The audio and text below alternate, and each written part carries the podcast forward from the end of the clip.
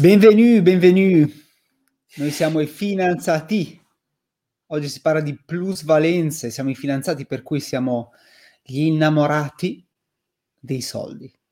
Se ah, soldi a pioggia, sì. plusvalenze calcistiche. Oggi parliamo di plusvalenze calcistiche. E tocca a grande richiesta, a grande richiesta. A grande richiesta, a grande richiesta. Sì, perché partiamo sempre dall'attualità, no? Cioè le mani nel reale, nel concreto. Cerchiamo di capire come gira sto mondo. Spiegami. Praticamente non so niente. la Juventus ha comprato per 18 milioni di euro, che io ho nel taschino, chiunque ha nel taschino 18 milioni di euro, ehm, un calciatore di 18 anni, anzi 19, 19 appena compiuti. Si chiama Nicolò Rovella. E, chiaramente per quanto il giocatore possa essere valido e prestante, sono comunque tanti soldi, no? Quindi viene il dubbio che eh, il valore dato a questo calciatore in questa operazione sia superiore al valore di mercato. Ma allora perché due squadre dovrebbero mettersi d'accordo per far sì che una squadra spenda un sacco di soldi per favorire evidentemente l'altra?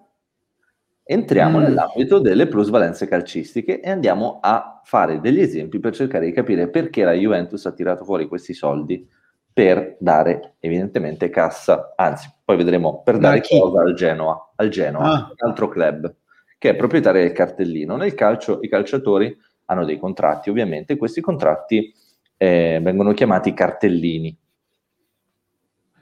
Facciamo un esempio, partiamo comunque dal bilancio e partiamo dal bilancio di una società agricola, per capirci.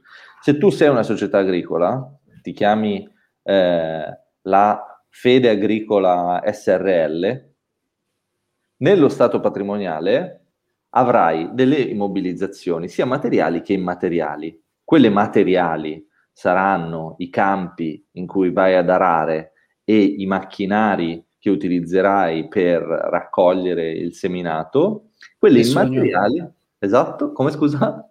Che sogno. Che sogno, esatto. Invece quelli immateriali sarà, che ne so, il marchio di questa società, giusto? Chiaro. Questo nell'attivo. Nel passivo vedrai come hai finanziato questa attività, no? Se hai debiti verso le banche, se ci hai messo i soldi tu, eccetera, eccetera. Ora, in una società di calcio, le immobilizzazioni mat- immateriali, scusa, quindi che non, hanno, che non sono i macchinari, sono i giocatori stessi. Cioè, nel momento in cui io sono a Juventus e faccio un contratto con un giocatore, questo giocatore io lo porto tra le immobilizzazioni immateriali. Ok? Chiaro, mi chiedo perché non tra quelle materiali. Perché non è... Mm, perché non è... Eh? Si tocca il calciatore. Sì, non so se il discrimine è quello. No, non penso tocca. sia quello. Non penso sia quello. È immateriale perché ti, allora mi avventuro in una definizione e di fatto tu non stai pagando soltanto le prestazioni calcistiche del calciatore, ma il calciatore porta con sé tutta una serie di ehm, interessenze che fanno sì che lui sia immateriale. Cioè, se tu hai Cristiano Ronaldo, non stai comprando solo il giocatore che va. Non sto comprando il suo corpo, ma anche il suo talento che è immateriale. no, stai comprando anche, ad esempio, tutti i diritti eh, ah, di, certo, certo, di, marketing e, e tutte, tutti i fenomeni di comunicazione legati al giocatore, quindi è, è immateriale, benché lui poi vada effettivamente in campo. Comunque, quindi abbiamo capito che le società di calcio mettono i calciatori all'attivo dello stato patrimoniale come eh, beni immateriali. Questo ci serve a capire il concetto di plusvalenza. Facciamo un esempio. Vabbè, innanzitutto diciamo che la plusvalenza è la differenza positiva che c'è tra il prezzo di acquisto e il prezzo di vendita. Cioè io compro un calciatore a un milione di euro, dopo due anni lo rivendo a 5 milioni di euro, ho evidentemente fatto 4, ma sarebbe superficiale questa definizione perché manca il concetto di ammortamento. Ti stai addormentando? Eh, no, scusa, mi dicevi, stavo guardando un'altra cosa. no, scherzi, scherzi. Se tu hai comprato, ogni, ogni volta che tu hai un'immobilizzazione, questa immobilizzazione la devi considerare con l'ammortamento. L'ammortamento cos'è? È la divisione dello spacchettamento, diciamo così, del costo dell'investimento che tu hai fatto durante il periodo di attività. Esatto. Quindi se tu hai fatto questo contratto a un milione di euro per cinque anni, dopo due anni il bene che tu hai a bilancio non vale più un milione, ma vale 600 mila, perché ogni anno devi togliere 200 mila di ammortamento. Ok, quindi allora tu l'hai pagato un milione. Io l'ho giusto? pagato un milione. Lo fai 5 anni di ammortamento. Esatto, perché il contratto dice tu giochi per me per 5 anni. Ok, quindi mm-hmm. metti un milione il primo anno. Esatto. No, il primo anno, cioè, al, un milione nel momento in cui lo iscrivi, però alla fine del primo anno è 800 e alla fine del secondo anno quindi dopo 5 anni è zero. Dopo 5 anni è zero. Quindi se io lo vendo al secondo anno per 5 milioni, sì. io ho fatto una plusvalenza di 4,4 milioni, perché lui al secondo anno valeva... Valeva, ok. Okay. Se invece lo, ve- okay, lo vedo al quinto, il quinto anno è tutta, plusval- cioè è tutta plusvalenza. Esattamente. Ok. Ora, adesso che abbiamo capito come generare plusvalenze, andiamo a vedere perché le società fanno questa attività? Perché sono di fatto costrette a generare plusvalenze. Perché, e anzi scusa, prima di andare a vedere perché, diciamo che la plusvalenza va invece nella voce dei ricavi. Nel conto economico tu vedi nel giro di un anno quanto hai guadagnato, quanto hai speso e alla fine tu hai l'utile. Ok. Ok? Quindi nel momento in cui io creo una plusvalenza aumento la voce dei ricavi e sono in grado di ottenere quello che è un requisito del fair play finanziario, che è il pareggio di bilancio. Il pareggio di bilancio altro non è che un, appunto, un requisito del fair play finanziario, che sono delle regole internazionali, che dicono che le entrate che tu hai devono essere almeno uguali alle uscite che tu hai, altrimenti vieni sanzionato. Ah, perdonami, eh, questo concetto del pareggio dei bilanci non c'è per tutti. Sì, c'è per tutti, per tutte le società di calcio. No, ma per tutti in generale. No, tu puoi avere una perdita, l'importante è che tu sia in grado di coprirla. Invece le società, le squadre, le società calcistiche non possono avere una perdita. No, de- se, de- se, hanno una perdita devono, devono, coprirla, devono comunque portare delle sostanze in modo tale che chiudano a pareggio di bilancio. Ah. Invece io posso avere un anno in cui vado male, se però poi ho le riserve che mi garantiscono la continuità, va bene. Ora, okay. la cosa importante da capire è che c'è una differenza tra valore contabile e liquidità, diciamo così. Perché? Perché nel caso, nell'esempio che abbiamo fatto, è vero che io ho venduto a 5 milioni, ma non è detto che quei soldi mi siano entrati sotto forma di contanti. Mm. Giusto?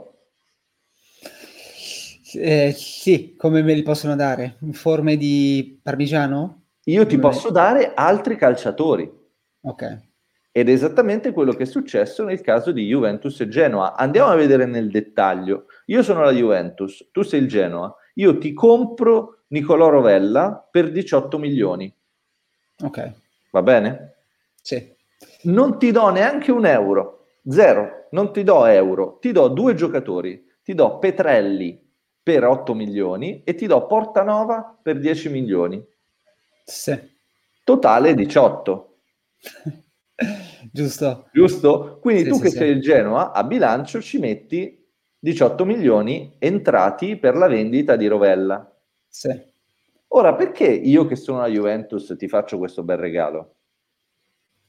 Eh beh, è un regalo, non ha nessun valore questo povero ragazzo. No, ce l'avrà, però 18 milioni è tanto per è un troppo, 18enne. Eh, insomma, è probabilmente considera poi che questo ragazzo a giugno avrebbe eh, concluso il suo contratto col Genoa, quindi sarebbe stato svincolato. Uno svincolato non costa nulla. Mm, quindi è palesemente un modo per aiutare il Genoa. Però io Juventus perché lo faccio?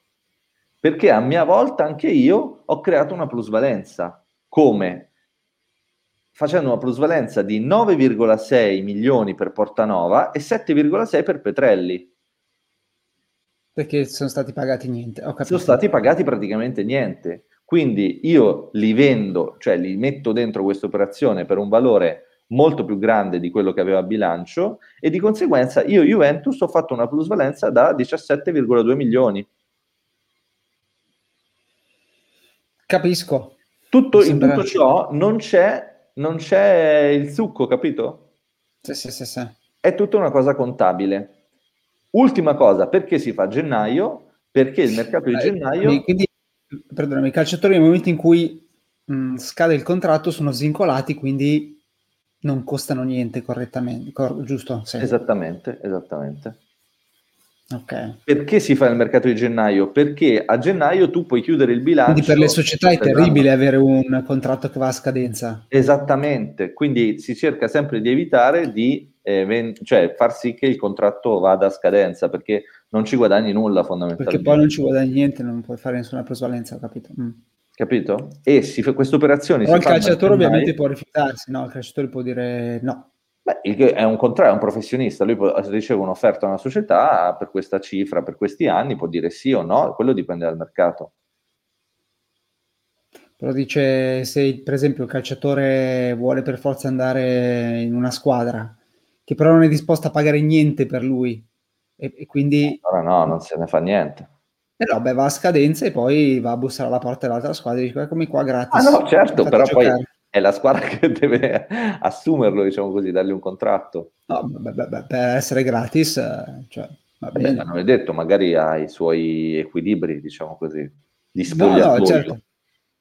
No, madonna, che roba complessa. e quindi, insomma, il mercato di gennaio è importante perché nel mercato ti garantisce le chiusure per l'anno del passato, quindi in questo caso il 2020. E il Genoa è la regina delle società che fa queste operazioni perché, insomma, ha una situazione debitoria complessa, come tutto il calcio. Cioè il calcio il Genoa le fa, ne fa parecchie di queste operazioni. Il Genoa ne fa parecchie, sì. E il calcio è, è uno dei settori più indebitati del nostro paese. E cosa succede? Quindi, vabbè, poi magari approfondiamo un'altra volta, dai, ho tante domande. Beh, fa- vuoi farmene qualcuna brevemente? Sì come, funziona, sì, come funziona? Nel senso, il presidente del Genoa chi si occupa di queste cose del Genoa chiama le squadre in giro e gli e dice uh, tu, beh, nel senso vogliamo fare un po' di plusvalenza poi un po' tu? Esattamente. Giusto? Tu hai qualcuno che hai pagato zero che vuoi vendermi a un po' di milioni? Esattamente. Perché io ho qualcuno che ti posso vendere a un po' di milioni. Okay. Esattamente così. E chiaramente lo fai per creare il pareggio di bilancio. Considera che il mercato della Serie A è in aumento dei debiti. Io qui ho un grafico davanti dal 2014 al 2019 e, ehm, Scusami, a questo punto, perché non, cioè, perché non dire, cioè, se il, se il, tema è questo, allora perché non comprare Petrella a 100 milioni e gli altri due a 80 e 70 e a 30? Così facciamo un botto di plusvalenze tutti. Eh, quello sì, ci, ci, può stare, però a quel punto...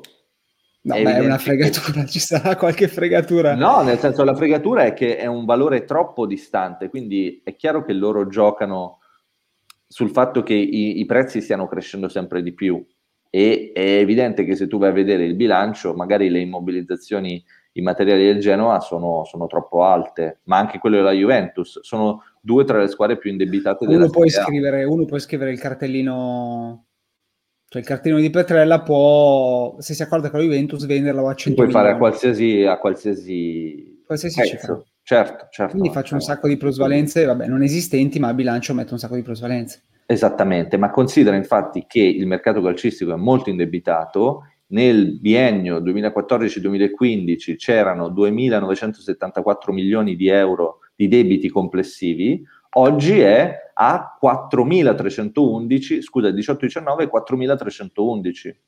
Cioè hai un settore che è sempre più indebitato ed è indebitato verso eh, i finanziatori ed è indebitato tra, tra le stesse società. Piacerebbe che tu mi spiegassi perché è così indebitato, magari un'altra volta. È indebitato perché chiede soldi per pagare fondamentalmente gli stipendi dei calciatori, che sono la voce di spesa più grande. E senza no, quello... però di solito le società indebitate o un settore altamente indebitato non dura, non funziona, a un certo punto casca. Ma se tu è un settore comunque che ha tante sinergie, diciamo così, che se tu fai fallire crei molti più danni, di quelle che ti può dare un indebitamento maggiore. E quindi sembra il problema dell'attuale sistema finanziario. È esattamente Se lo fai cadere eh, è esattamente la stessa cosa. continuiamo a tamponare in questo modo. È esattamente la stessa cosa. Oh, che meraviglia. Ciao Fede. Ciao ciao. Ciao ciao. Ciao